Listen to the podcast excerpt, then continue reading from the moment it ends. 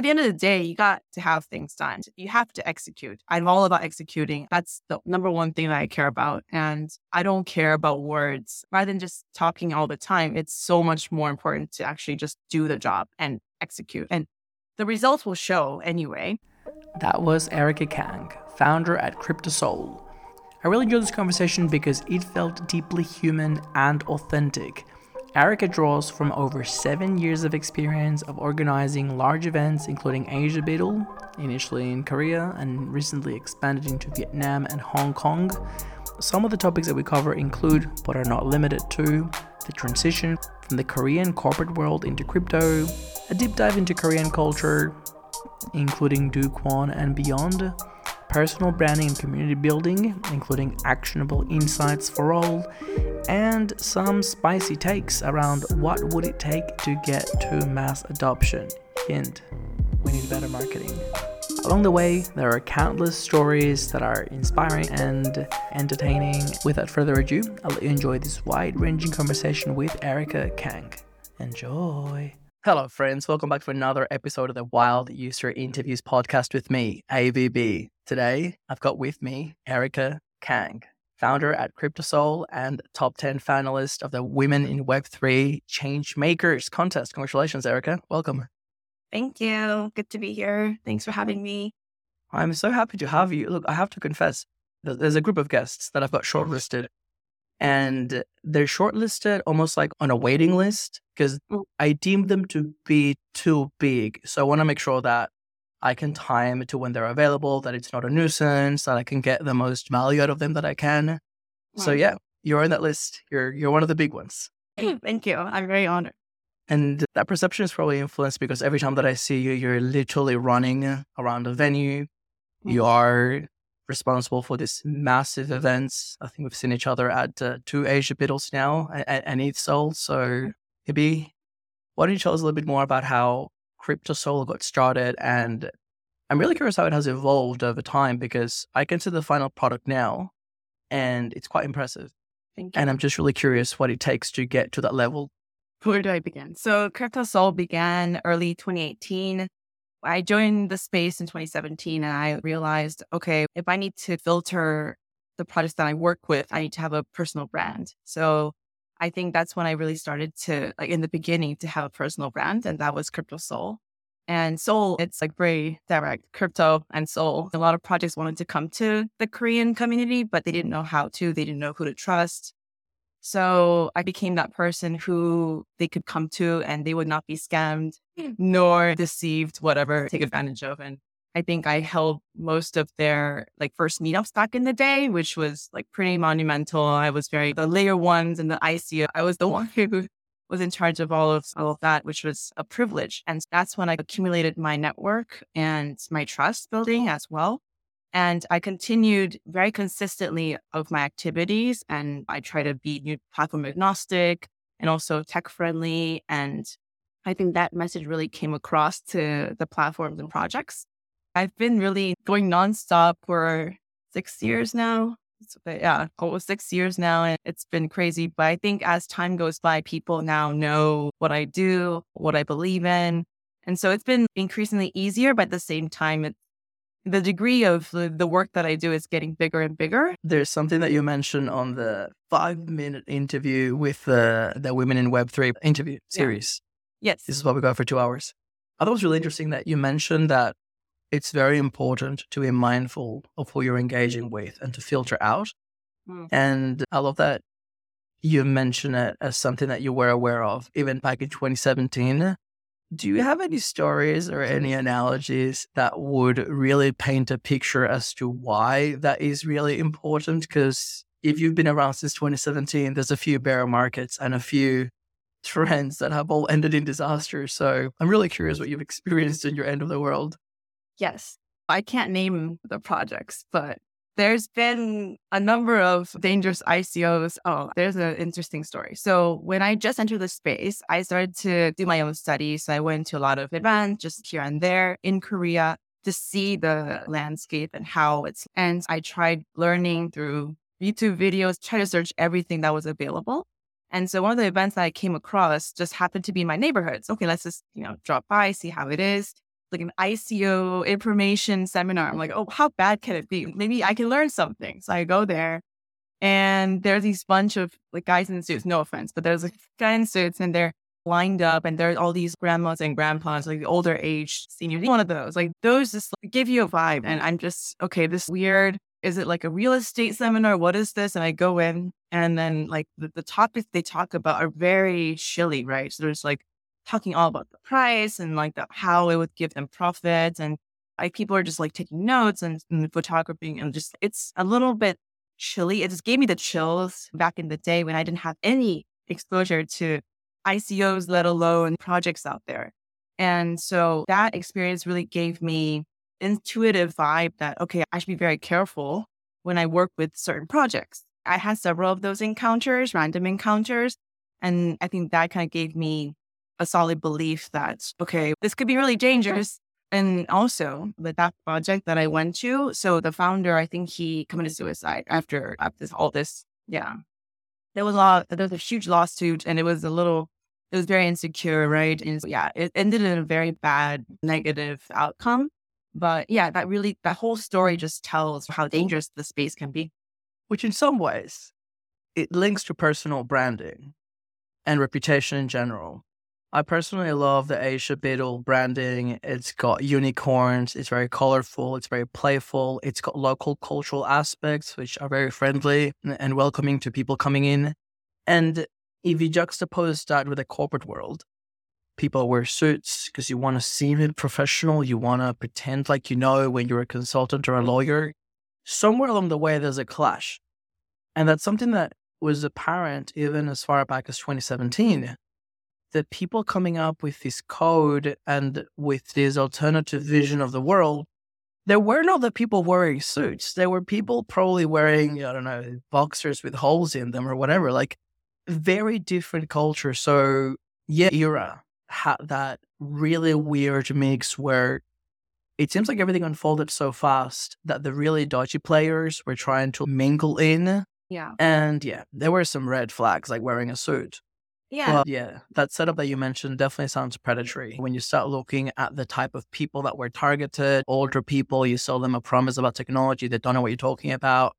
Really sad to see. And I guess really sad to know that it also unfolded in uh, yeah. negative ways for everyone involved. But really gave me the chills after everything that I heard, like t- up till the end, right? So I'm just like, it really, and, and no offense, like guys wearing suits, I love, you know, I think this it's great. It, it also gives a professional vibe, especially like to enterprise clients, for example. I think like coming from a corporate background, I totally understand. But just like that whole preparation and the content that was delivered, it was just, the message was very religious. It seemed like we have to believe in us and we'll 10x you know, whatever. So that was the red flag there. Yeah, everyone loves a man in a suit. Come to think of it, we should have like a 007 night at NearCon where we all get to dress up. Can you imagine? Wow, that would be crazy. That'd be nice. Let's propose that somewhere. Duly noted for the next event. That's yeah. awesome. Do you think in the spectrum of scams and scandals, which are different things, because I think that a scandal may not start with bad intent, but eventually collapses. Do you think that the Luna mm-hmm. case like where does it fall on the spectrum and uh, if you were to place it on a timeline uh, and the evolution of the korean crypto market how did you experience that especially as such a public facing person? Yeah Terra i have some mixed thoughts about it and honestly it, it could be really controversial and i think it really put a huge focus on the korean ecosystem in a negative way too honestly and i think the whole korean crypto scene feels really sad about that because it's like generalizing the entire scene in that sense. And I think in the beginning, I, I don't think Terra started as like a full right scam. I think it was just, you know, it unfolded into this unfortunate array of events and also opinions and what and Twitter play, whatnot.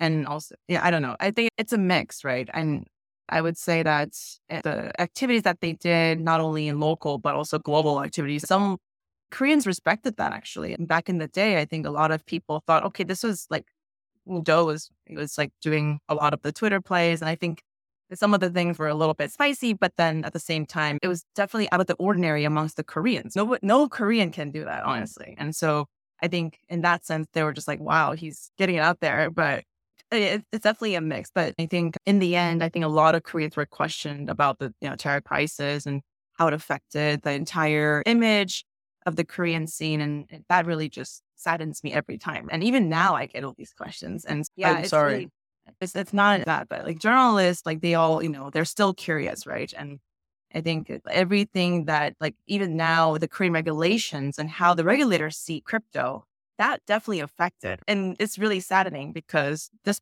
it was a big incident, of course, but just because of that, it really just back forwarded everything that was going on. Was he born and raised in Korea? I don't know. I don't know him that close to think about that, but I believe. Well, I don't think he's an American citizen. He went to the same same high school as I did, actually.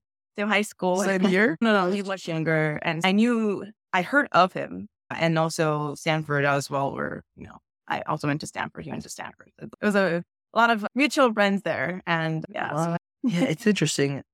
The reason why I ask is I see it from similar but very different lenses. I grew up in Venezuela, I live in Australia, and what I often try to explain to people is that there's racism, but then there's Mhm. stereotypes. Hmm. And usually stereotypes, and they're intermingled, but usually stereotypes are based on like people's previous interactions. Could be most recent, could be most prominent. As a citizen of the world, I sometimes take it upon myself to make sure that I elevate the groups that I represent. And it could even be crypto, by the way. When somebody meets you and say, hey, you're not a psycho and you work in crypto, you're elevating that industry. of course. So it can be cultural, professional, and, and many things. And so, so I can understand what, how Do Kwon representing a country and then it going south could have a negative impact on the region. But what, what I'm most interested in is that I know that some cultures are much more like high risk tolerance, the United States, and some cultures are much more, what's the word? Like Risk high order, obedient, like Mm. hierarchical. Yes. So I'm I'm really curious. It, it seems like Do Kwon broke that mold on the sense of the innovation, contrarian. Even if you looked at the way that he communicated, Yeah. I don't think that's normal. Like Koreans are very polite and very Absolutely. 100%. I would give an example, right? So the way that we're told to write essays or writing even in Korean it, or tell a message is to write the pull out pull out the narrative first and then state the main argument later. Whereas in, in other parts of the world, they're like, okay, state the main idea first and be assertive and then back it up with evidence. I think back in the day, we were taught to be like, okay, we have to tell the story first and blend it in and make your way into it, right? Into the main argument, which is, it does reflect the, the, the sentiment or the psychology of Koreans. It's like, we don't want to be too abrupt nor too rude. We just want to be a little bit soft and soft spoken because we're like conscious of what others think about us, basically. And I think that's a huge mentality that kind of and comparative, we compare each other a lot. I don't want to generalize Koreans, but I think Koreans would agree. Koreans do agree- uh, compare with each other, and it's, it's getting to a point where it's a little bit too much. But I think, like in that sense, we're just very conscious of the responses. That's why we don't want to be too rude to others, or else we'll be there'll be repercussions or something like that, or criticism. So I guess that's definitely not being a fighter is is in our blood. I remember my first year in Australia, I was doing like a course to get into uni. So it was all internationals, Mm. mostly Asians. So we had, have, well, mostly Chinese. So we had a small group of friends of the non Chinese kids. It was a Japanese girl, Russian guy, Sri Lankan girl. And I was even more wild back in the day, just like very loud. And I was funny. I I said that law school killed me on the inside. And one day, the Japanese girl was like, You're actually insane. You can't go to Japan. They'll just arrest you. That you're just like too much. And I was like, What are you talking about? And I guess like now as an adult, I can see it because there's just things that we just didn't have in Venezuela. Like the notion of a classroom where kids are silent, staring at a screen, uh, Yeah. just doesn't exist. It's Right. just like constant noise and chaos and, and distraction. It's like organized chaos. Mm. And now that I'm in Australia, I can start to see like order, but with freedom. And the more mm-hmm. I travel, you start to see on that scale, some countries are just very organized, but there are trade offs. Maybe Right. you're less creative, or maybe you're less encouraged to take risks. You don't want to challenge others, right? You don't want to like debate against it. It's definitely, you have to be taking it all in, right?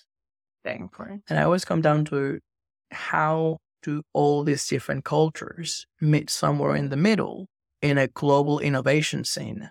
Can a Korean team successfully collaborate open source project with other teams? Or are there going to be clashes there, even in governance now?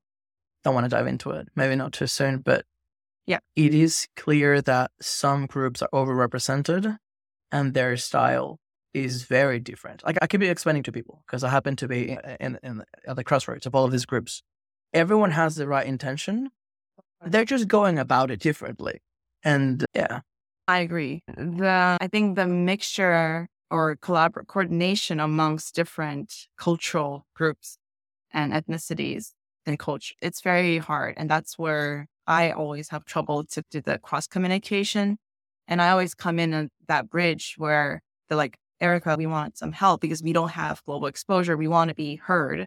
And from, from Koreans. Yeah. And vice versa too. It's both ways. They're like, I don't think we're communicating properly. And I think we're offending them, for example. Like, how do we do this? How do we make this right? Interesting. Mm, and I'm the cultural interpreter and saying, hey, they don't mean that way. They just want, that's the way of expressing this. And so I think still there's that fine, oh, there's a big gap actually. And not only in terms of information gap, but also there's a interpretation oh gap, like cultural, how you speak, how you deliver the message. Like when it comes to like governance or just like coordinating mm-hmm. from different areas of the world, it's just really hard to make that happen. It's basically like the UN, but then coming together. But there's no like bridge in between. So it's really hard. Yeah, I totally understand where you're coming from. Yeah. Have you experienced any groups or cultures that it is easier to engage with and others that may be harder? I was raised in the US as well. And I'm you know, I was born in Korea, but I was raised in the US. And I, I mostly I'm more Korean than American, I would say. But and I also come from a corporate background. So I'm very used to like having the top down corporate culture. So I'm pleased to both. But then I would say that group is definitely hard. Like the really conservative Koreans, it is quite difficult, and you have to lower yourself down to as a young younger person to really just talk to them and respect them. It's very important not to offend them. It's that's really hard, and I think Korean culture is never. I can never understand fully what it really entails. It's really stressful sometimes. That said, I guess also in the other realm, like the more direct cultures where you're like, I hate, I don't like this, I dislike this, and I, I, I want to get out, or it's very mm-hmm. direct. So sometimes I get offended, I, I'm hurt. It's like, okay, where is this coming from? But it's too much, as you said. And I think we're all taking it Do you have any examples? Dutch, Israeli? Oh, we're talking about ethnicity here. In cultures broadly. I know that yeah. some stand out as just being very yeah. weird because the Dutch, I don't think it's even that they're just that direct. They're just very concise with the language. There's no padding. It's just very raw and honest. I would say that, okay, when I was dealing with some Israeli teams, for example, nothing bad, but it's just very economically very strategic, very aware of the economic consequences and the like I think the math part, like the strong strongness and math, strength in math really does play a part in that because for me, it's good as good. I'm pretty like general and I'm not like as much detail oriented, but I think like when I'm talking or negotiating, talking to them, it's very, I have to be on my toes and just like this entails this. And it's really, it's applaud, applaudable. And, but then it's, it's very intense sometimes because you have to be like really aware of the economic like financial gains or losses and that sort of thing. Maybe it's generalizing too much, but transactional. I think it's a term that yes sometimes is used. Mm. But Okay, I, think that we're we're doing a, a good job at setting the scene. Uh, of, I guess helping people understand that Korea is traditionally more conservative and more risk adverse, but at the same time, we know that Korea is one of the largest crypto markets. So I'm curious if you could comment on what other factors come into play in the Korean society that get that spark in people and drive them into the technology? Sure. Just general overview of the Korean society is that I, I think everyone knows by now, but the aging population, like the, the society is definitely aging. population growth is like to a stall, like it's just stopped. And I think the younger generation feels a huge pressure on having having kids or getting married, or even like just like looking into the future. It's really hard as society economy is very mature at this point, and we have a very small land. But and I think in terms of that, I just feel stuck at a certain like growth level. And also, it creates like to invest, you know, and eh, make profit basically. And by investing in big stuff, like for example, real estate was a huge like huge thing back in the day. I think my parents, like we, they were very enlightened, so they invested in some real estate, which like back in the day was a huge thing because it blew up into a really big accumulation of wealth for some Koreans. But now that the real estate's mature, it's too expensive for young generation to actually buy any house in, in Seoul. That is the original Ponzi. Yeah, yeah. It's just the bubble is really it's there, definitely there. And I think even in Vietnam as well, like the reason why I was a little afraid of investing in Vietnamese real estate back in the day, like three years ago before COVID, was it was so like the, the explosive growth was a little too much up to a point where it seemed like a bubble, like a bubble and it is a bubble. And but anyway, going back to the real estate, I think Koreans, younger Koreans, they want to invest in something, but they don't know where because real estate's definitely stuck and stocks is a little boring. Okay, something that could give immediate profit or something that can be tech friendly as well is is crypto. That's where a lot of people saw potential and also it's not as difficult to get in. You can just invest a small portion, but then you can still get in. You can get involved with the community and I think like the barrier was lower than other forms of investment with traditional forms of investment. I think that's the context in which the younger Koreans got access to crypto and is interested. And of course, the risk factor is definitely there. And as we said, risk averse Koreans definitely is a big portion of the, the society. But at the same time, there's this contrary sentiment that, okay, I got to get to somewhere. I got to make that leap, but how to do that? Over time, I keep discovering new and new segments I mm. used to say, and I guess it is still true, it is just not the only group, that there's a beautiful paradox in that the people that got in early, they got in early because they believed in a vision of the world and they just started building towards it. Any rewards or increase in price, etc., that came afterwards was almost like an afterthought. I don't think that people that got involved early days of Ethereum ever thought it was going to be worth that much. Or at least, I've always been on the Puritan side, but there was a feeling back in the day, 2016, 2017, 2018, that the value had to be generated at the application layer. Like Ethereum was just like utilitarian, right? Like it mm-hmm. secures the network and you own ETH to pay for gas. But there was a vision to, hey, if you want to make money, you got to create something valuable on top of Ethereum. And as we tried for years, I guess the base layer became more expensive. You could probably argue that Near has the same predicament now. Chip is chips, but instead of focusing or stressing too much on the value of the base layer asset, we should be focusing and stressing on building things on top. Yeah. What multi-million dollar uh, product or service could we build on top? And that's the real, I guess, revenue generating uh, vehicle. Mm-hmm. yeah, it's interesting to see that somewhere along the way, people that were more interested on the financial side of things. And I don't think there's anything wrong with that other than the SEC and Gary Gensler listening to these. But yeah, it's, uh, it's probably a statement of when you want to have mass adoption, you need to cover the entire spectrum of how society engages with something from the building yeah. to the using to the investing to the marketing and branding and, and social, everything.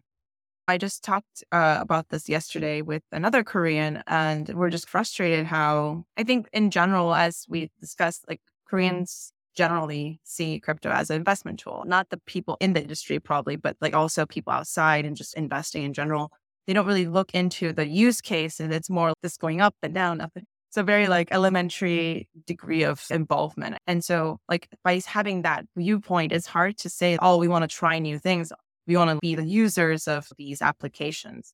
I think that it doesn't extend yet to that level. That's really frustrating. And that's why developer, talented developers or builders, there are a ton of you know, really talented developers and designers in Korea, as you probably know. Like design is crazy. I think UI UX is like Korea is like like one of the top. The, the fact that they're not on board yet is because there aren't users who whom they can spread their product to. I think this kind of goes back and forth. If both sides have to come at once, but who's going to come first? It's really hard. That was just like a frustration and saying, yeah, we, we're just stuck here, but we need this incentive to make builders build like good stuff there. But at the same time, it's standard to the, the bigger user pool. But if we dig one layer deeper and we ask the question, why aren't there any users? Or we Hmm. could reframe it. What would have to be true for there to be any users?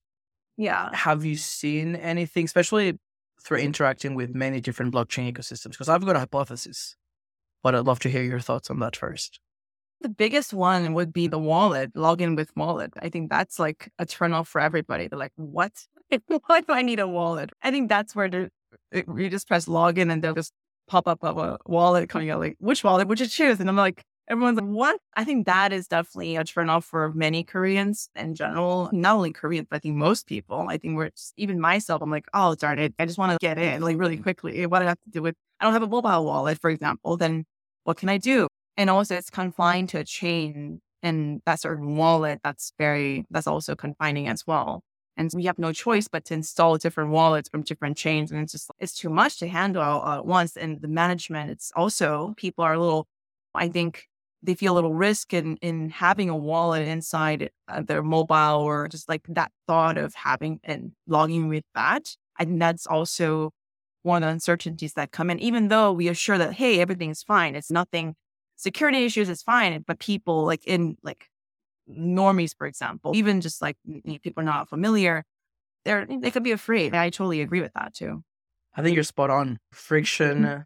Because if you do traditional startups, it's funny how they've almost mastered this art of like design thinking, product design, and Figma and wireframes and user journeys. It's almost a meme. It's a person with a beard or like half shaved head and lots of post it notes.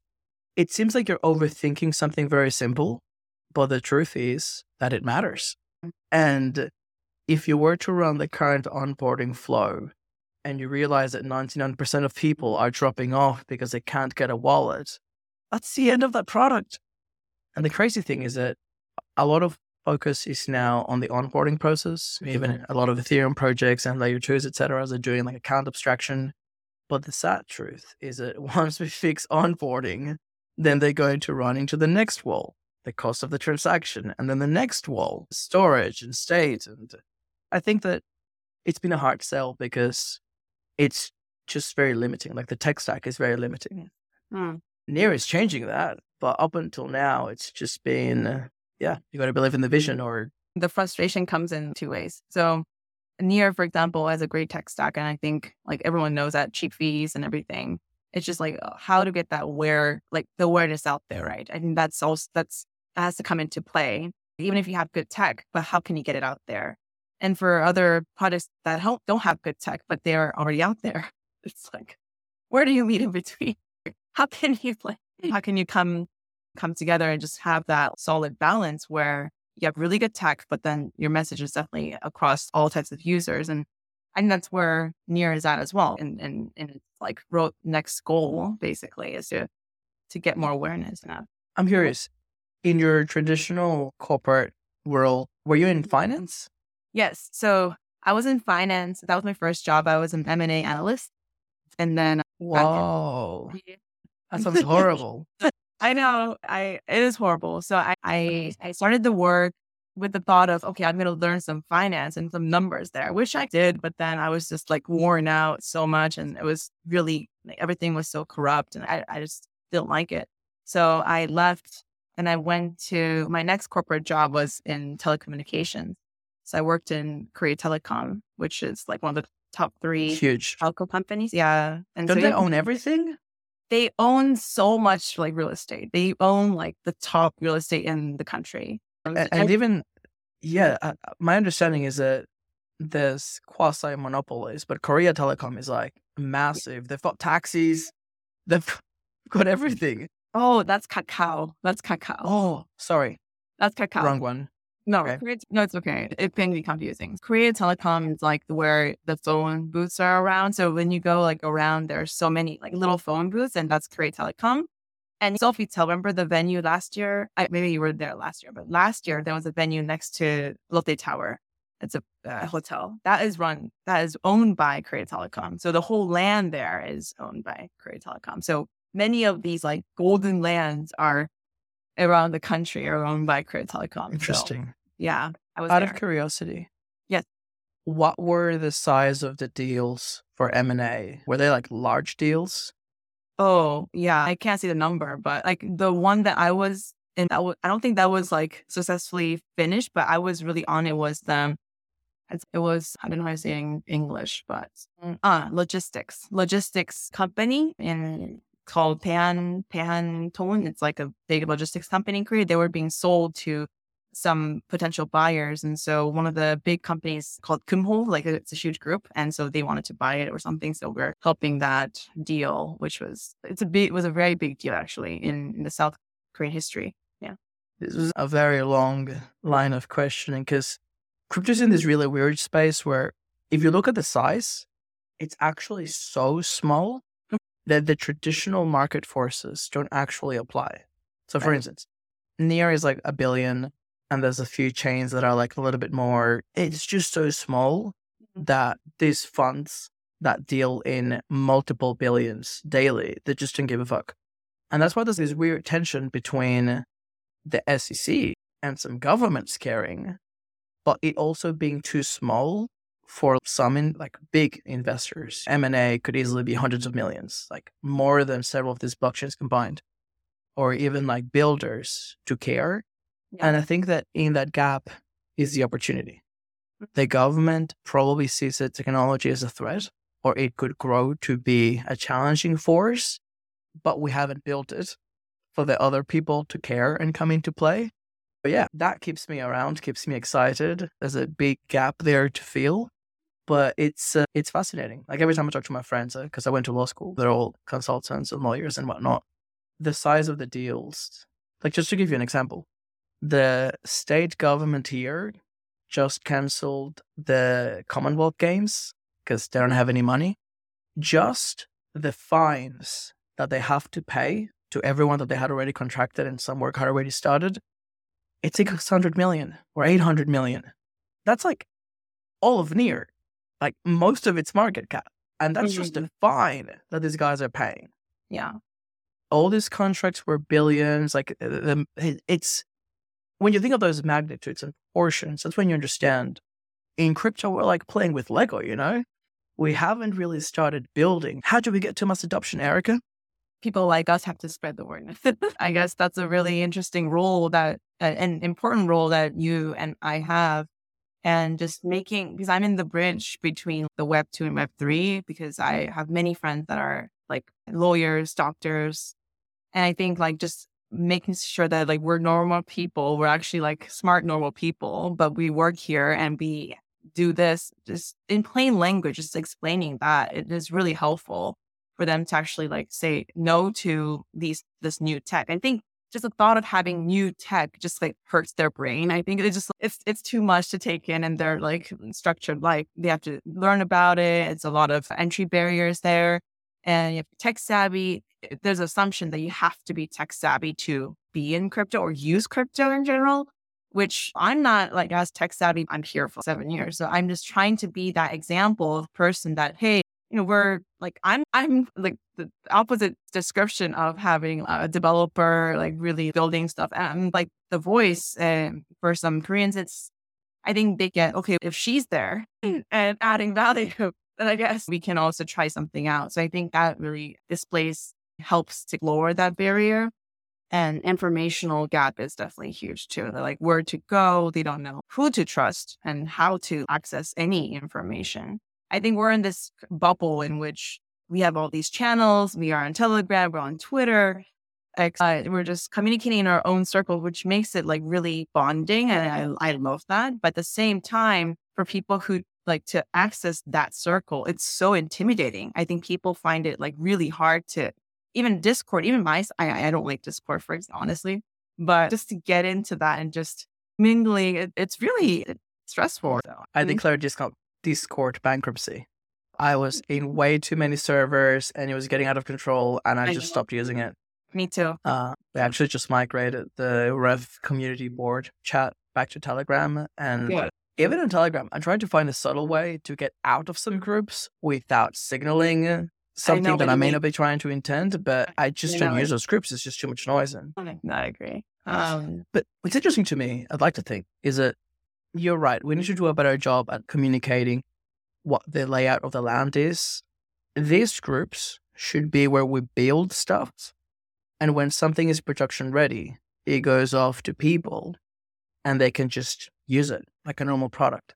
mhm. Like we're not on an iPhone or whatever app on your phone that you use every day, Telegram group. And you shouldn't have to be to use the product to Mhm. understand it. I feel like we've ingrained a lot of like practices that are actually counterproductive. That's my number one feedback that I give to people. When users use your product, all the information that they need should be on the screen. Mhm. I don't know why engineers are obsessed with just pushing code and there's only one button that signs the transaction on the screen and you have to wonder and guess and go talk to someone or go watch a YouTube video. There's Mhm. definitely a lot of work to be done. I agree. There are also some discussions about, as you said, the, the app should be very simple and just anybody can just actually get into it, log in and use the service. And but at the back end, I think there's like how decentralized is it, right? Like they, there are discussions like if it's half de- half decentralized or if it's not fully decentralized to a certain point where some services need to have this, I guess, features that are more centralized than that we want it to be. But then I think there's like an interim, like a bridge where some services in some in Korea, like they build them to make it comfortable for users, but it, it really don't seem like a crypto service at all. But I think if you dig into it, the tech, it's definitely centralized to a certain degree. And so I think people like bash out. I think there's some criticism for them because it's not a fully like crypto, not crypto friendly service in that sense because it's definitely centralized to a certain extent. But at the same time, if there's no bridge getting to the fully decentralized service, and how are we going to get there in the first place? I don't think we can make an immediate leap at in the near future. I think it's it should be gradual. Well, yeah, I don't know. It's a little mixed. Yeah. It's the challenge is to be able to get enough people that are in turn able to look at the big picture. I, Eric, I've got a few questions for you. Do you mm. have, off the top of your head, some numbers around Asia BUIDL and its sold uh, this year or last year, just to get a sense of the growth and the evolution? But n- attending, Yeah. Attendees, impact, sponsors, any metrics that you use to see how. Okay, so ETH Seoul, for example, eh, we did our, it was just our baby. We started last year as the first one, and then this year is the second one. And so we, we don't have a huge horizon of evolution there. But the first one and second one, there was a huge leap there. So, for example, this year we had 250 hackers, and then attendees, it was 800 people like, coming in and out. And I'm sure you were there. So, like, the venue was, I think, like, Thank you for being there. I think the venue was well organized. I think people were generally satisfied with the the organization. The vibe, I really, I guess it's more subjective on my level to see the growth of my events. I think it's more about like feedback that I get subjectively from some trusted people. They're objective enough to say, "Hey, this was bad." They're they're good friends to say some criticism there, uh, so I trust them hundred percent. But I think mo- the feedback gets better and better as years progress. And so I would say that compared to last year, this was, this year was much better. I'm also excited for next year because it's gonna it's gonna be really better in terms of the speak and the project lineup and everything. Do you want my feedback? Yes, I'm scared. It's actually interesting because this was the first year that I joined as a hacker. Ah, oh, Yeah, I okay, found a team of a couple of students. I think most from Germany, one from Romania or something. okay. And it was their first near hackathon, which is a nice way to say that ETH Seoul had something very unique this year, which is that a huge number of hackers participated in the near track. And Is that correct? Yes, that's correct. Yes, it was predominant number of hackers, thanks to the presence of near Korea as well. Yeah, I was going to ask are we misappropriating the ETH Seoul, the Ah. first three letters of the name? For are we doing something in Korea that can be replicated in other countries where we sponsor ETH hackathons. What's happening, Erica? Honestly, like when I was talking to Near Korea and having the possibility of Near being involved, I, I didn't expect this much of a engagement, which is, I mean, I, am grateful for any engagement, honestly. And the, I think that it was very healthy and coming from the background, I'm platform agnostic. And of course, it's ETH Seoul. So I try to stay true to the ETH spirit as much as possible. And EVM compatible chains are definitely welcome. I, I don't see any problem with that. But that said, as you said, I think there definitely can be a near hackathon series. There is potential to organize as Solana does for its hacker houses around the world. It's like series of global hacker houses or even hackathons, whatever, just go around the world. And I think that definitely should be done and can be done because it really gives sense of identity as well and culture. As you probably know, if you feel comfortable around a certain culture, you can be more creative and you can be more comfortable with yourself and, and feel, feel welcome is really a good feeling to have across all regions. And so it's being consistent with that across regions. I think that really powerful for Near. And yeah, I saw the potential there too. So I'm like, okay, I'd be down to helping as well. But like just having that near presence more and encompassing more ecosystem partners like proximity, ref. I don't know. Everyone could definitely participate. But yeah, I, I saw the potential there. So congratulations. You saw it, you took it, you succeeded. Out of curiosity, from the feedback, has there ever been either direct to KryptoSeoul or that you've heard from your circles? Has there ever been push, push, pushback? I'm uh, the Spanish coming through. Have you ever had any pushback or heard of any pushback from the Ethereum community that they feel like the Ethereum umbrella is now being slightly it's a it's a very amorphous hmm. term now that may have been quote unquote appropriated by other projects. And I'm asking this because I'm actually not sure how competitive all the layer twos are with each other. And, and then you have the, the others category like near uh, i'm super interested how you perceive that landscape. The vision of ethereum was to be inclusive in general. So that said as long as it's not anti-ethereum i think it should be fine. But i definitely put primary focus on had the core teams consisting ethereum and building ethereum and i think that should be kept. That's also compromise it's an agreement amongst other event organizers but at the same time, being inclusive and at ETH Denver as well. Neo was the biggest sponsor for ETH Denver, for example. So I think it can be extensive in the sense that if you're ETH friendly or EVM compatible, it definitely can pass the bar there. And I'm the more extensive Ethereum community can go in that sense, like it can, it might, it may not be a direct relative, but it can be your cousin's cousin. I don't know. It also embraces that fact. And there are, of course, ETH maxis for sure. And I've definitely got some feedback there and saying, hey, why do, why do you welcome this project? I've gotten that. But I think it's a matter of judgment. Did you get any people asking about that or scanning people's eyeballs?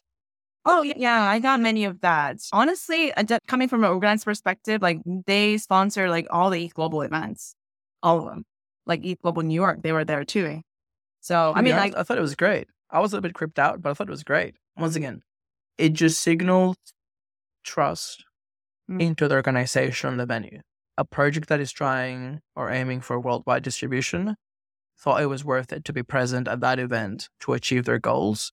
Because mm-hmm. I think, and correct me if I'm wrong, to a large extent, those are the lenses that you mm. see the event through, right? Or should see the event. Does somebody else think that it is worth it for them or it creates value for them to be here enough to pay. Hackers, presumably, they just show up and have a good time and leave. And obviously, you can measure the attendee experience. But where the rubber hits the road is are sponsors willing to put money to be here? Yeah. No, it's very important. Because I don't know. I see events and the branding theme keeps coming up. When I started my company and I studied law, weird experiences. In the law, we've got this term, it's like a legal fiction. We literally just make it up. We put in a piece of writing, we sign it, and now it exists. So when you start a company, it's on. It didn't exist yesterday, and it exists now because I put it in writing, which then begs the question of, well, what makes it real? What is a company really? Mm. And then you start looking, there has to be a name, it has to be an image to it. It has to be, it needs to occupy real estate in people's mind. That's when it exists. No one knows about it. It's a shitty shell company in Panama. And I think that with events, it's really fucking hard. I'm trying to swear less, but I'll say it now. Because it's the same. Anyone can rent the venue and anyone can drag in some students and shove them into a room. What makes an event worth it for someone to spend who knows how much money to be there in that particular weekend in those specific and I'm sure very carefully crafted conditions. Everything from speakers, decoration. Can you walk me through that journey? Or hypothetically, if somebody wanted to be as awesome as you are and and grow a, a KryptoSeoul? Yeah, that's a good question, actually. I also ask myself, like, why do I do events? And what makes my events unique? may not be unique, but from my perspective, I build one on one relationships from scratch. I've done it for seven years now. And I think that really built, it, became scalable to a point where, and there's a word of mouth. I, I think it goes on from founders, builders, investors, and everybody. And so once you give that trust to people, it kind of escalates and it creates a huge impact across like different protocols and different people. And I think people in crypto, they come across different projects anyway. So they jump from, they have this career across n- number, a number of uh, projects. And so they all, we are all like in one circle here. And we meet people that we met in one project at another project, like three years later. And, and then we end up working together or something like that. I believe in the power of relationships, power like giving trust and having that like strong bond, I should say, and giving positive vibes, conviction. And so, like, I try to stay really Mm, consistent with my communication and just be consistent with my events, basically, and just not being like too pro- over promising nor being bluffing about anything about numbers. I don't want to play with numbers. I hate playing with numbers, by the way. And I just want people to say, just come and see for yourself. And the the most important thing for me is to be, make people ha- have a good experience with other people who are in the event. So, for example, it doesn't matter if it's thousand people or ten thousand people, as long as the people who are in that small group or big group, if they're good people and you made like ten good connections there, I think that is lasting. Otherwise, if you have met 100,000 people in Token 2049, no offense, it's a great event, but I didn't remember much. Honestly, shots fired. no, no, no. I respect, no, I respect it. I envy them. That's great. No, but it's a different type of event. Organizers agree there are two different types of events. One is more curated, but like smaller types, but very intimate. And pe- some people like that. Or otherwise, uh, uh, there are other types where it's like massive numbers, huge booths areas, and full out, which is applaudable because it's a huge project. I know it's it must be like exhausting, but so there are two types. But I think for me, who has met like thousands of people, like more than across my years in crypto, what would make my experience pleasant is to curate, at least have a certain really good quality people stationed in that event and just saying, hey, like this, I met so many good contacts or network in this event. That shapes a good event and not just like giving good food or giving good swag. Of course, that's very important too. It's all part of the experience. But at the same time, I think it all comes down to the people. You go to events to meet people and also to find opportunities for jobs or I don't know, I guess good swag too. It's very important. I sometimes, especially in the bear market, have second thoughts about just how much money I'm spending traveling.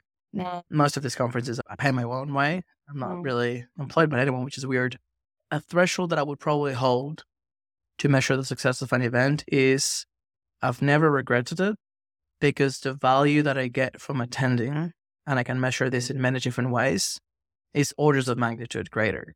And as you say, it comes from building relationships that you don't see the return immediately, but it's having access to trust, etc. Sure, there may be some more immediate opportunities to, to earn money, but you always learn. And in general, I think it's money well spent. If you gave me the cho- choice to travel back in time, travel back in time in a shit way where we basically stay where we are, but you give me my money back and I give you back the experience of going to ETH Seoul and Asia BUIDL, I wouldn't do it. It's crazy if you put it in that perspective. those coins in my wallet or those dollars in my bank account, it just seems like a lot less money than the experience that I got from attending there. And people say, oh, AVB, you know everyone. Yeah, because I fucking paid to go to Korea. And then I am there with Shevchenko, with Ilya, with all the hackers. I got to know you in person and now you're in the podcast. Technically, everyone has access to you because you walk around the venue mm. and it's about relationship building. I agree. However, that does open a very interesting question. And I'll put it to you. How much of that relationship building is Erica as a human being and your uniqueness, and how much of relationship building can be learned? Are there general tips or advice for people to go about building these strong relationships? In general, I'm all about personal branding. And I think wherever I go and have these, I have to be there to host the event. And I think I, that creates a certain image or a certain atmosphere. And I try to be very welcoming, number one, and just help out. And I think being a, mm, how should I say, more humble position really helps to lower that barrier when you're interacting with any other person. Asian or non-Asian, I think mm. it works either way.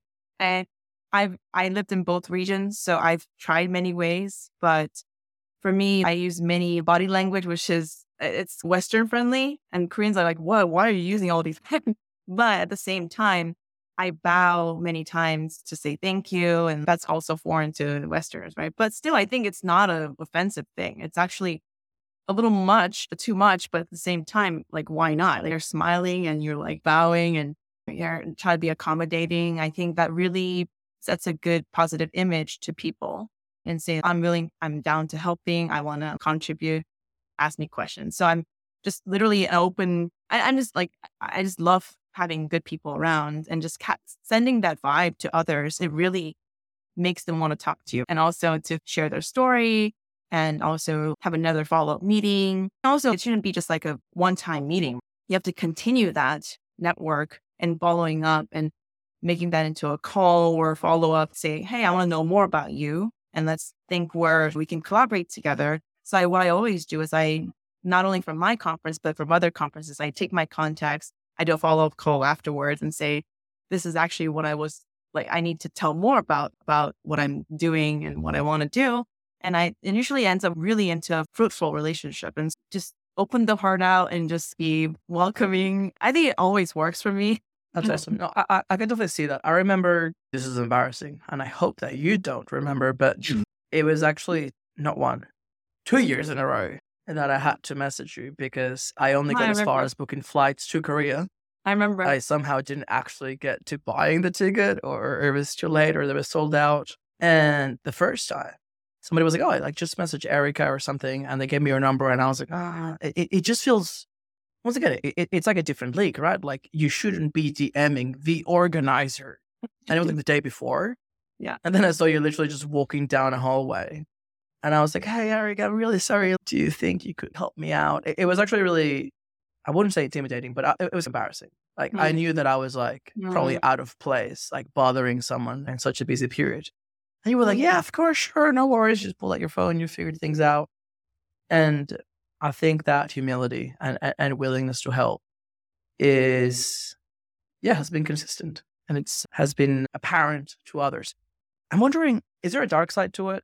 Have you ever felt that people may underestimate you or undermine you because you are actually too friendly? Yeah. Or whatever, you, dress up too much, or I don't know how much of this is gendered. I don't think maybe, yeah, there's probably an element there, but I'm asking this because I experience this. Either you're too friendly and humble and welcoming, or you are someone that is deemed to be more important and senior, but it can sometimes be hard to reconcile the two. Yes. I get that all the time too. And as a community builder, I think I'd rather be more humble than be this hard to access person. And I get condescending comments all the time. I'm too informal or too friendly, as I said, too smiling all the time. What are you thinking? That kind of thing. But I, I look like that, but then the inside, I am definitely filtering. and I, I'm not like, I don't, I think too. I'm just trying to portray a nice, generally nice image to others. And I think just being intimidating, that's not a good starting point. As you progress the relationship or, or interaction, if that person, other person seems a little untrustworthy, then you can set the wall there. In the beginning, I think you, I think I should start off always fresh as a clean slate. And I try not to judge people, and I I only share their story, even like either just just into crypto. I get all like DMs all the time saying, "Hey, especially females, I want to meet you. Like I I'm lost here and I want some advice. And I just met two yesterday, for example, and hopefully they get some encouragement or some type of advice. And that's, I think that's my role in the crypto space. One of my roles, lower that barrier and be accessible to other younger females out there who are trying to enter the space and trying to have a position there. But I don't want to be gender specific or anything. I really don't like that. But I get all these comments all the time. And so I know what it feels like. And I've been there for years now.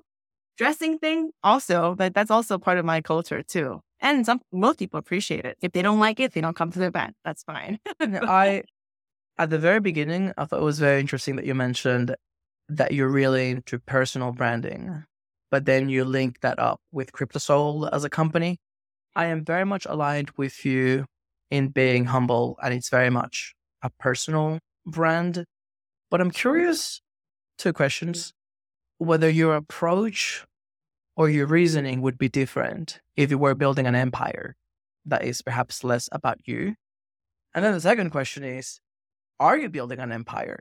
KryptoSeoul has now expanded to Vietnam, and I think that you should just keep taking over the region. What's that's a good question, actually. And I'm just in that position there. So I've done this consistently for six years now, and people are always asking, why aren't you scaling? Why aren't you fundraising or building a product or even joining a fund uh, or joining a layer one? Or I don't know, just I get offers all the time or suggestions, recommendations. Everyone asks, what are you trying to do? What is the main goal here? What is the vision here? And honestly, it may be a eternal, but I don't have a, a long term vision. Crypto is as volatile as it is. I want to be like present. I want to stay true to choose the present and really focus on what I'm doing now. But at the same time, like it's been six years, seven years now. So I'm thinking about expanding more as well and be more region agnostic, actually. And so as I tried with BUIDL Vietnam last year, it, so we did a second one this year, and I'll do it annually um, every year. And I think next year should be near DEF CON in Southeast Asia, right? And that's already in settle. But this year, and next two oh next week is next week already. I'm hosting BUIDL Hong Kong. It's a small one. I'm trying to expand a little more to the other Asian regions, and I'm also in talks with Indonesia, uh, Singapore, Japan. They all want the BUIDL spirit. I think some of people, some regions lack that organizer who can actually spearhead this, which is like more builder friendly, have a host a hackathon of some sort. And so I think Asia yeah, I mean, it's Middle Asia anyway. So I'm definitely going to expand to different Asian regions. But at the same time, I'm also introducing another non KryptoSeoul, but I'm expanding to KryptoPlanet, which is more ambitious. I know it's region agnostic, but I, I'm traveling anyway. I'm hosting side events all the time. I host builder breakfasts around the clock. And it's been very successful so far. Like the one in Paris that I held with Vitalik and Ilya and everyone was, it was just amazing solo. And I feel like I can definitely have a more also Europe centric as well, US centric, and just be more scalable in that sense. And so, yeah, it's exciting times right now. And yeah, I think it should be very interesting. Amazing. I feel like there was a couple of alphas in there. So thank you. I appreciate it. Yeah. Yeah. I think at NearCon or as I'm a speaker there, maybe NearCon or I should probably, I'm, I'm going to be explaining more about what I'm building. But if you want us to hold it till after NearCon, that's perfectly fine. That's um, fine. That's fine. I'll elaborate more, and I think I'm. We just have uh, a sense of the big picture, but I think we're building towards it, so it should be like more things to share later. That's amazing. When I so it does look like you're building an empire. There is small empire. small. It, it always starts small. You got to start small. There is ancient beliefs in a very different context, but we can save those any analogies here. Machiavelli, as he was Whoa. trying to keep Italy as one body of land or country, many hmm. different regions, he had some maybe controversial beliefs to this day, but one of them is that it is better to be feared than loved. Ah, I love that one. I love Machiavelli. We all love Machiavelli because there is some truth to that. How would you frame it? Because I feel like if society disintegrates enough, you start getting closer to Machiavelli needed measures for things to come back into place. That's like the backstop. Shit's going downhill. You don't give a fuck if they love you. They Mm. better fear you because you have to get things done. Yes. Everything is amazing. Sure. No one needs to fear you because things are running smoothly anyway. It's probably better to be liked.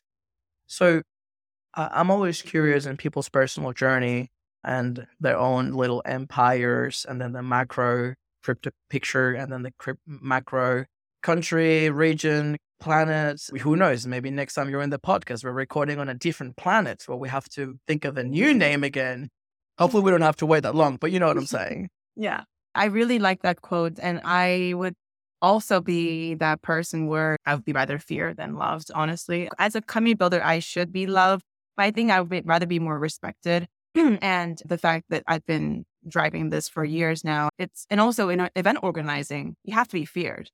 You cannot be loved by everybody. And I know that organizers are getting shit all the time.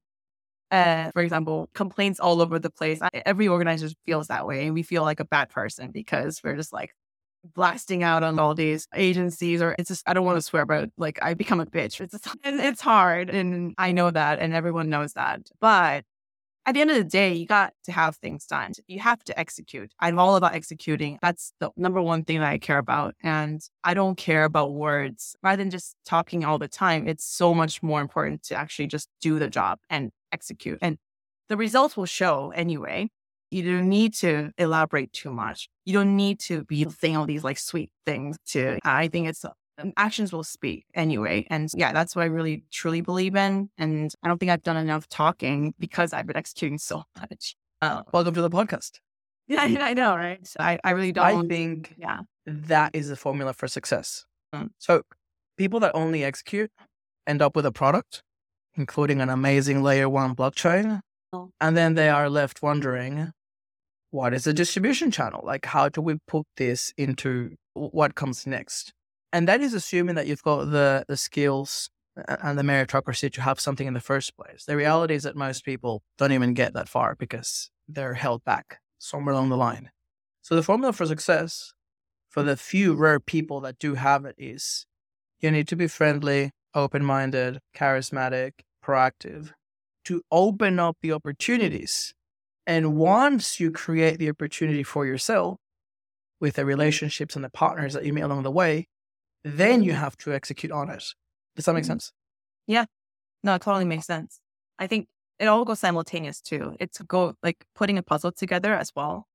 And while you're making that connections, you have to think of what you want to cr- like provide to these people, offer to these people. And, and also on the back end, you're like literally frantically building, right? Like making this event happen. But just everything happens all at once and you just know how to juggle with it. And I'm a pretty good multitasker. And I can like literally, I, I look peaceful, but in the back end, I calculate things by the second. By the minute, I just like literally plan out my day. So it's just, it's been a struggle, but I think it's all I have been told Yeah.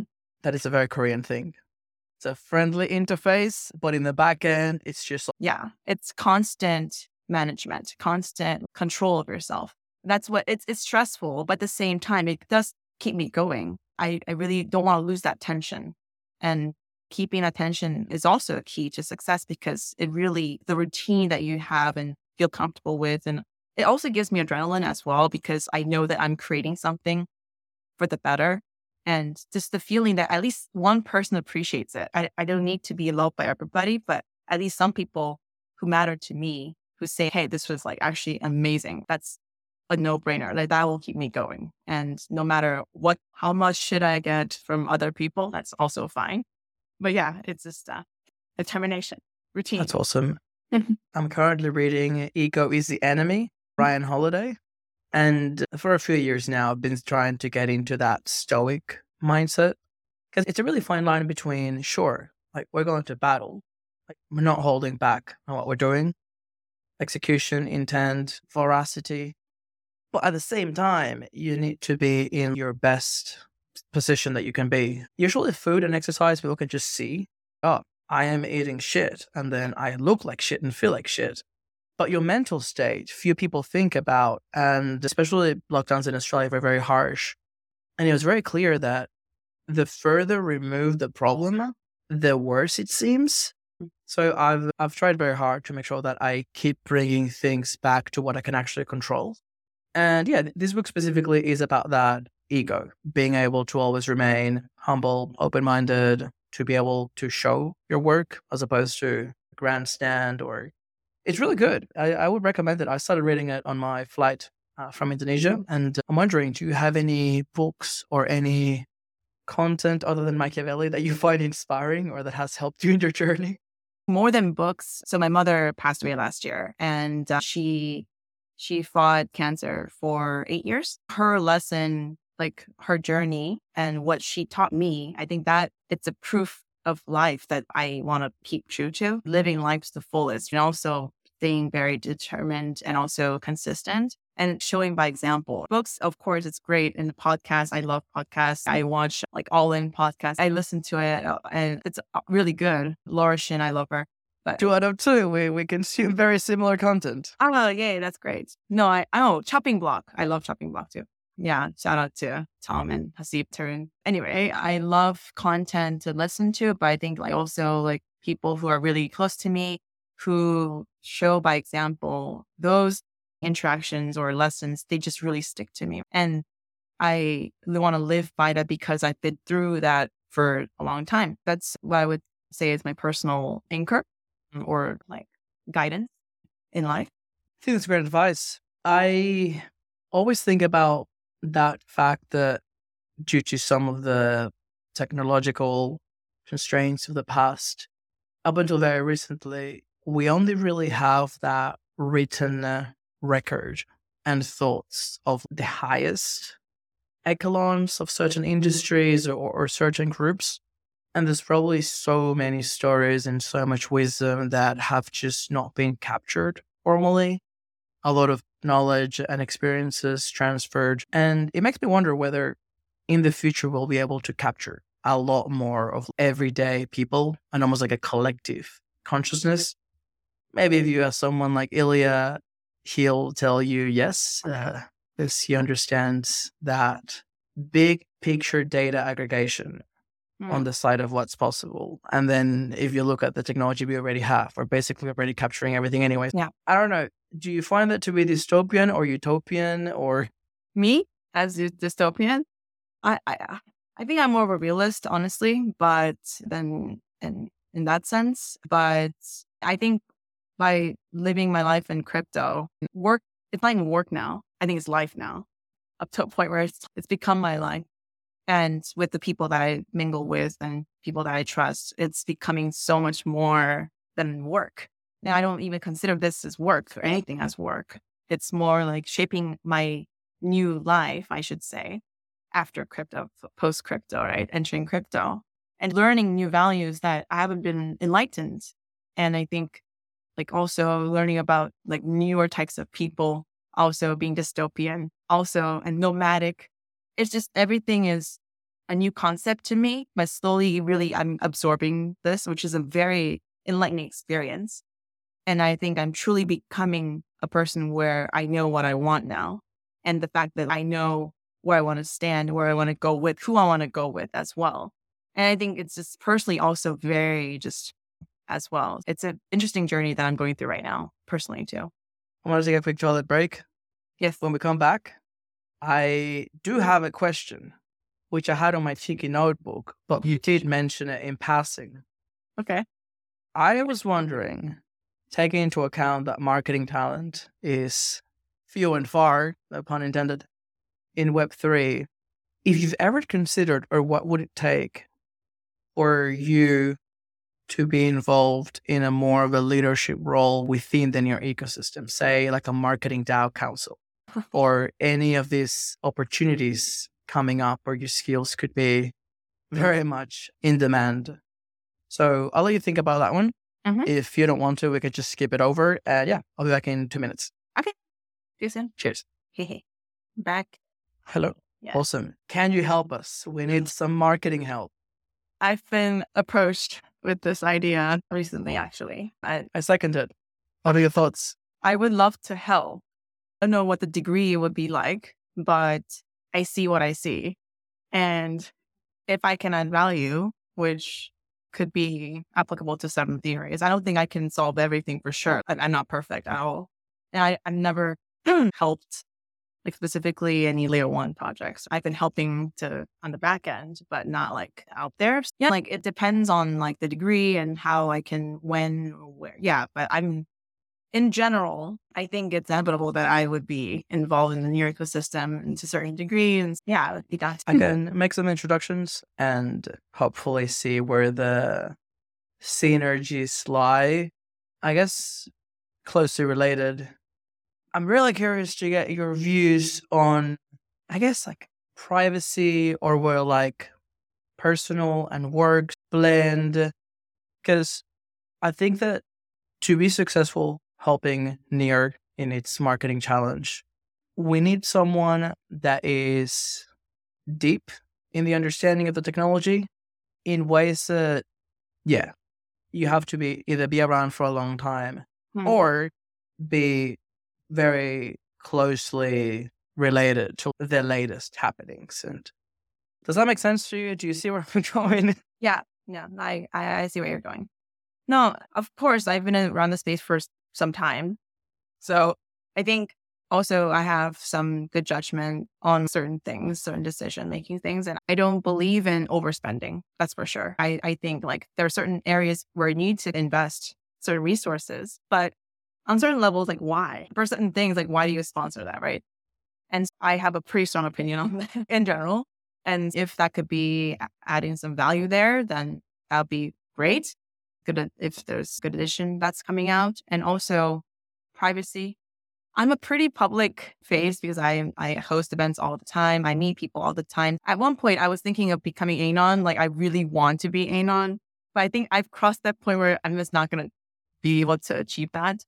you Um, could always have a backup account. I, I did think of this. I did think of it. I was thinking like, I know all this gossip, so maybe I can just Do it. I want to hear them.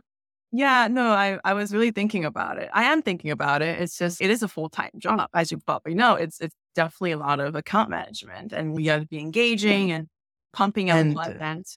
And unless you've got like a personality disorder, it's also like a full time job just to maintain the narratives. What? You're now two separate people. And because I tried, I, I actually had a couple things out there, but it's hard. It's hard to maintain. Sometimes it's just better to be you. It's Exactly. Yeah. And even it's hard to be you. It's just like hard to be myself, like one person. How can I like maintain successfully maintain even and grow those two uh, uh, brands? Basically, it's two brands. And since I'm becoming stronger in in terms of public, which is a little risky, but at the same time, I think I've done a relatively safe job in maintaining the. I'm not like as controversial as other people, but that said, I know I I've given up on the I'm on YouTube. I'm on like everywhere. So it's might as well just put it out there. So I guess relating to like balancing like personal life and also like career, that's also a very big tug of war situation there. And it's going to be hard, but it is what it is. So I got to do my best job. it is what it is. That's my. I, I should get that tattooed on an arm or like a, on a leg or something. It, that's the mantra that I live by. Me too. It is what it is. It's what it is. So Yeah. Yeah. There's been uh, several times, and I think the first time was in Korea last year. I was standing there in between Ilya and Shiv, Mhm. and they were talking to each other about something technical. And several, I was very impressed by several things. The first one was that they don't agree on everything. And there's like more than one way to implement something, which I found fascinating. But the second thing, uh, which I actually told Ilya at the time, was I've never heard of any of this. And this is a narrative. This is exciting. This makes me want to be on near the whatever bullshit we're pumping out on Twitter. That's generic. Hmm. And uh, since then, all of the things have come out both on mainnet and afterwards in marketing. That's another problem that we have. We ship first and market later. At the time, that was remote accounts and meta transactions. Anyway, one of the hmm. stories I told Ilya at the time, almost as a suggestion, not, not even that subtle. Sir Black Dragon, I think you need someone to just travel with you everywhere and listen in on your conversations and take note of the shit that's in your head that we need to convey to other people. There's a lot in there, and we need to find a way to let it find its way to the different communities of builders and contributors that can be attracted to it, want to contribute, can build it out. Or with the Black Dragon, it's challenging, if I may say so myself, my vision. And then I'll let you chime in if you want. We can just take this whole bit out. I don't really have a view. Because he is to decentralization, Maxi. And we actually had an NDC call in the last week. Yeah. he laid out this really impressive slide deck with this crazy vision of the future, very exciting. And I was like, Ilya, you do understand that there is only a handful of people in the world that can execute on this vision. So either we communicate it clearly and we rally a community behind it to support it, or we continue to be underwhelmed by mediocre people delivering average shit because the two are not going to happen uh, in isolation.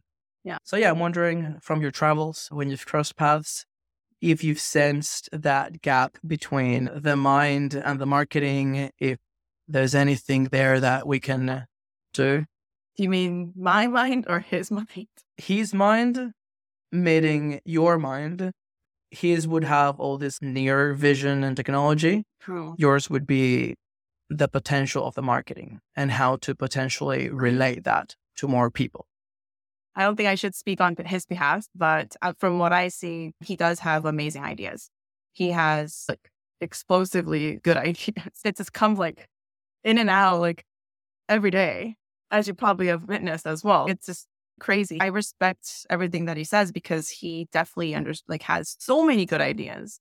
It's just who's going to execute them. That is definitely, and I think there's a mismatch there because you pump out ideas, but you got to delegate to some people who's going to execute on this. But are there good enough people who can actually make this happen?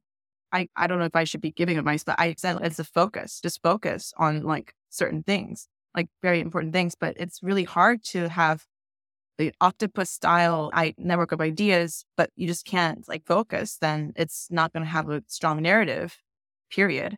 I think it's also very important to come across at least one single strong message and then put it out there rather than having the full picture of diverse ideas, but weak all together. And as his also comes down to decentralization, decentralized organization structure. And honestly, for my beliefs, in running events, event organization has to be centralized. And that's, I know it's like unpopular, but whatever. It is true. For event organizers, we all agree, okay, it has to come. How is that unpopular?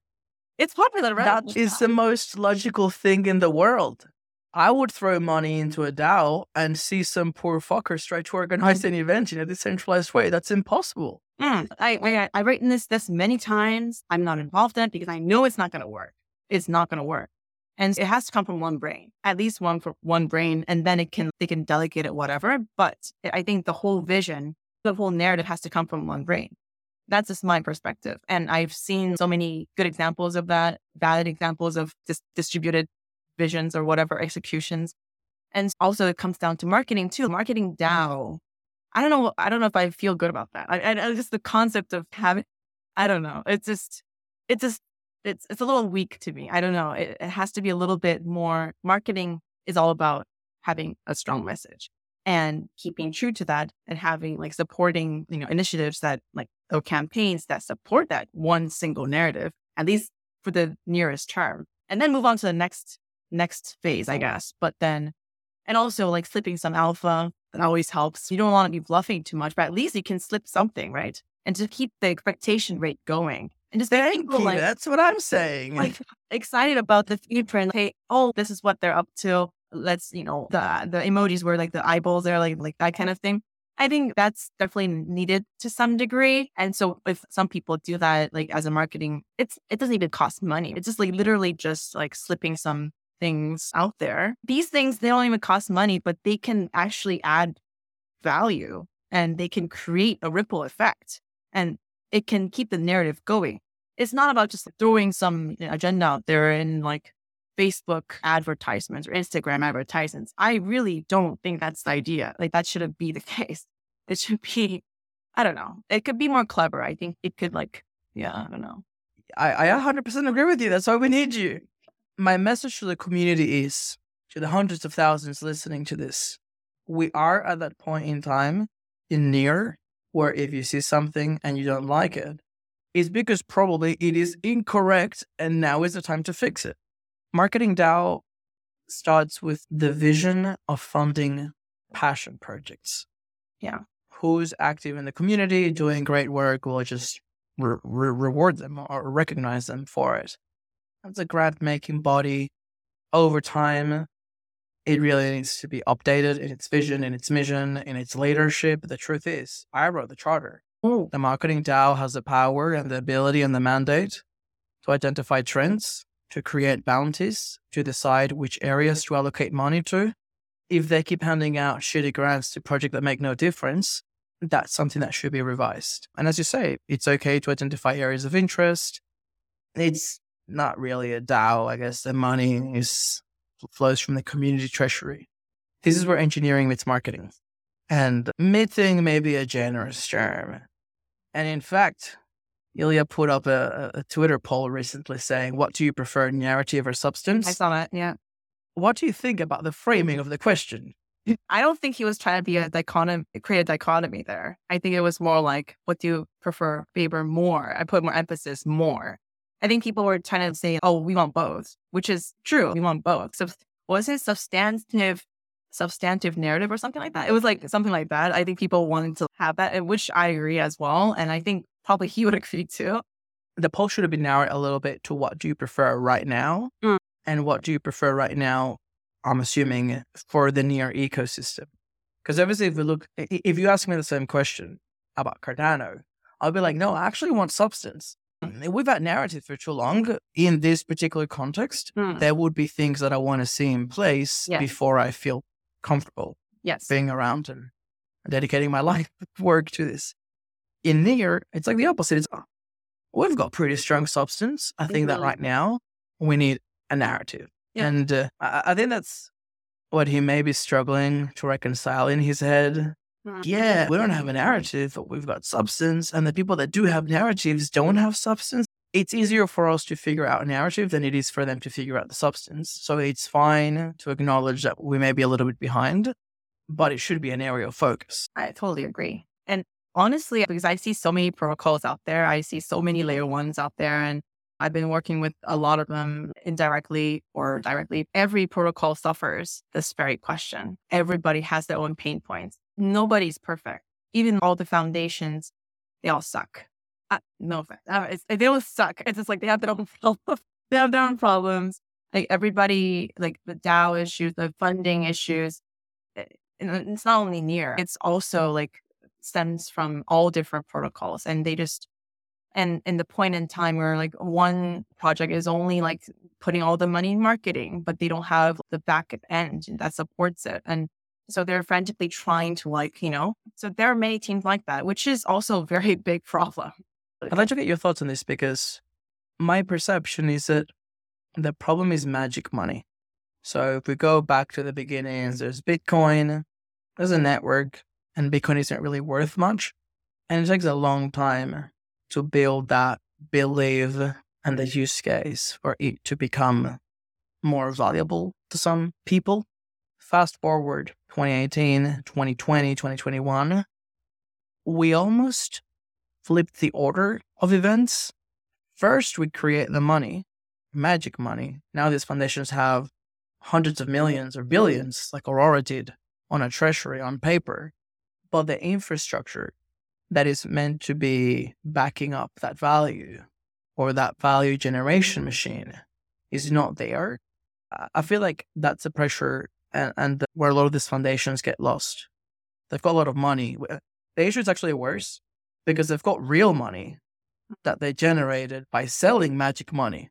So there's almost like this race to the bottom of see who can spend more money in either desperate attempts to actually drive growth or pretending like they're trying to drive growth and fuck it if the money runs out we just call it a day and shut it down like it, it's hard honestly at some point i think that it'd be better if it were a startup mm. get rid of all community funding nuke the entire community treasury mm-hmm. let's meet with a whiteboard and think like normal people do what problem do we want to solve how do we generate value? And if we had to go out and raise money, what can we show? Traction, validation. 100%. No, that's a more simpler, normal model. And I think the current structure is very disorganized and just painful. It seems ideal, but as you, I think we can all agree, like the governance structure, everything doesn't really go according to plan. It seems good on paper, but then how can it actually execute? when you have to decide on really important decisions. And also when it comes down to deciding on a single narrative of the of a huge protocol. And I think having the, the members and foundations and NDC, like a lot of people to coordinate with, coordinating amongst humans is the hardest thing ever. I think it's coming from different backgrounds, different areas, expertise, everything's different. But then like ha- deciding a huge pool of money, where to spend it on amongst that group is it's really painful. Not to criticize anything, but it's just like really, I like theoretically and theoretically it's fine, but then realistically, it's, it's going to be very painful. And we are seeing that in action too. And it is hard enough when you actually have the right intention and you try your best. It is 10 times harder when you're actually a borderline corrupt and opportunist. I've heard some stories from some foundations and it's just appalling. Mm-hmm. Erica, I'm mindful of your time, so I'm going to have a rapid fire question. I'm watching a TV series now called Travelers. Pretty good. I would recommend it. Okay. In a nutshell, in the distant future, there is a very powerful AI called the Director. And this Director sends people back as travelers to basically correct the timeline. Oh. Apparently, things went really wrong at some point. That is a really shit segue to say human coordination is very hard and we've seen that since the beginning of history. But there is a notion in the near ecosystem that Ilya has spearheaded around having AI being a very strong counterpart or complementing the power of blockchain. Any thoughts on that vision? I support it like 100%. I think it's a very powerful vision. And it goes back to his roots. He has already had this vision since day one because of Near AI. Even before Near AI, he had numerous opportunities to handle it. He's a he's an expert there. Not playing around with the huge keywords AI and blockchain. I think it's literally he's the only one who can actually execute it and then also perfect that vision because that he has what it takes to do it. And so and I think definitely AI and blockchain can be complementary and it can definitely yeah, blockchain technology can suffice for some gap holes that AI cannot can take advantage of. For example, like just of data exploitation and just manipulation and just many things that blockchain can technology can validify or so i think in that sense it can definitely uh, have some powerful results and so an impact on the industry and both industries even when i talk to some ai researchers and like just randomly in korean non-korean hmm, they definitely are looking into like how it can complement each other and so it's not just a vision i think people are doing cross-sectoral opportunities they're seeking like what can be done to accelerate this synergy effect. And yeah, for me, when he tweeted that out, I was like, yeah, this is what we're talking about here. This is like how you do marketing. Next one. You've mentioned Solana Summer of Love and all the hackathon houses they had around the world. Hmm.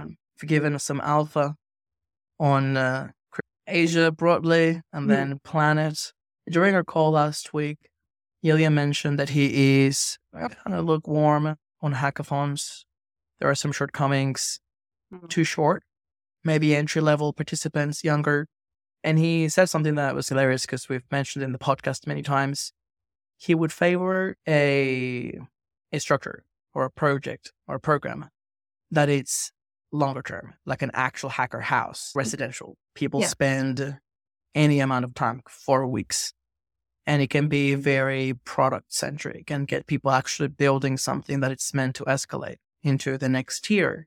And if you were to join this question with the previous one, he's got this vision of like a little AI CEO. Mm. And I was asking, like, oh, I wonder what the minimum viable product for a small company being run by an AI. Mm. So the question is, can you help me organize a residential experience where we get a, an AI CEO?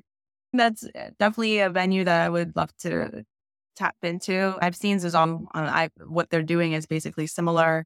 It's a small experiment by Vitalik, but the vision is similar. It's not a hackathon, like it's not a two day bang it out hackathon. It's more like you spend the time with the people mm. and you do ideations and you have cross sem- like seminars, small intimate sessions and mentoring probably. It definitely makes sense. It's just a lot of resources that should be taken into account and a lot of time constraints and locational restrictions. But that said, that's played out well and there are enough resources to support it.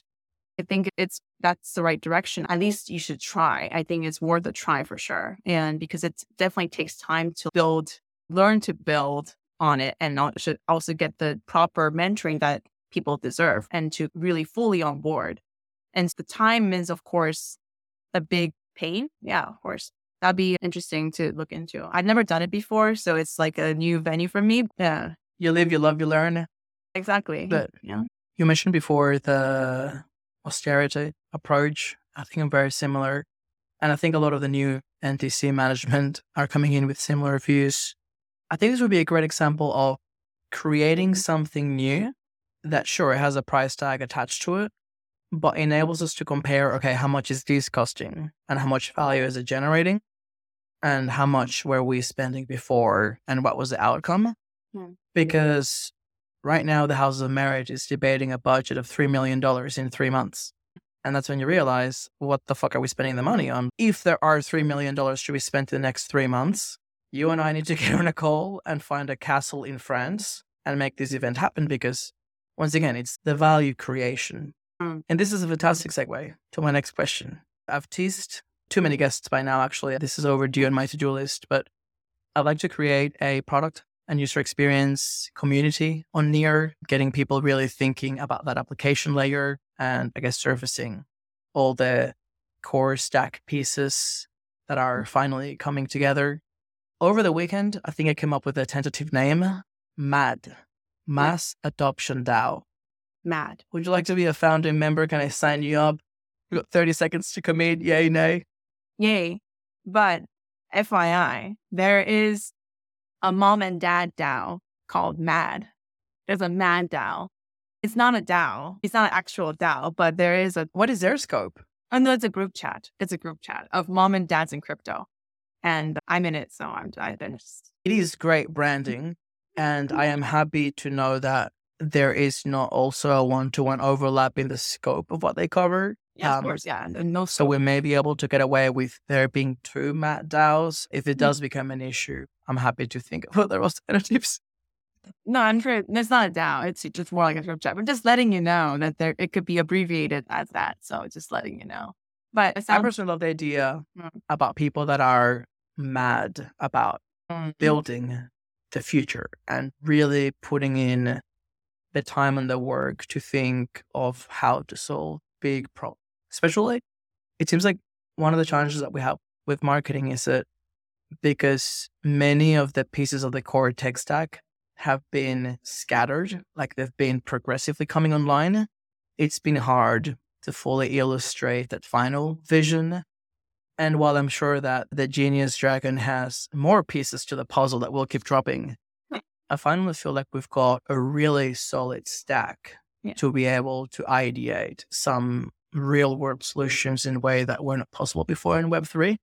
So, if possible, I'd love to count you in and my people will contact your people. Sounds good. Sounds good. Erica, thanks so much for your time. Do you have any other parting thoughts? Any final alpha? I think I could give it a self alpha at this point. But uh, no, it was, it was so enlightening. It was fun. And I think just laying out what's needed, I think it's also cleared my mind as well. And it's been really helpful because it's not, I, I also said, I just execute all the time. It's really, I don't find the time to actually lay out all the components that need help. Like basically just, you know, it was a good brainstorming session, I feel like as well. Um, and good sync uh, session. So yeah, it was really good. Yeah, I think I'll be more involved in the Near ecosystem directly, indirectly, whatever you know, the scope is. But see you NearCon as well. Great news. We'll see you at NearCon. And yeah, Australia is a lovely place. If you need a place to to seek refuge, well, I guess the alternative is freezing in Seoul. No, I heard amazing things about Australia in the winter. A lot of Koreans go there in the winter. Nice. Love to visit for sure. And uh, Erica, thanks so much for your time. thank you. That's the end of another episode. As always, I just want to thank you for listening because, let's be honest, you are amazing. And I also want to remind everyone that everything contained on this episode is for entertainment and educational purposes only. Nothing on this podcast shall be construed as financial, medical, or any other type of advice, and you should always consult with licensed professionals before making any financial decisions. Make sure that you like and subscribe so that you stay up to date with the latest episode. We've got a steamy hot pipeline of guests that will keep you entertained right through the bear market. Stay safe out there, and I'll see you soon. Bye.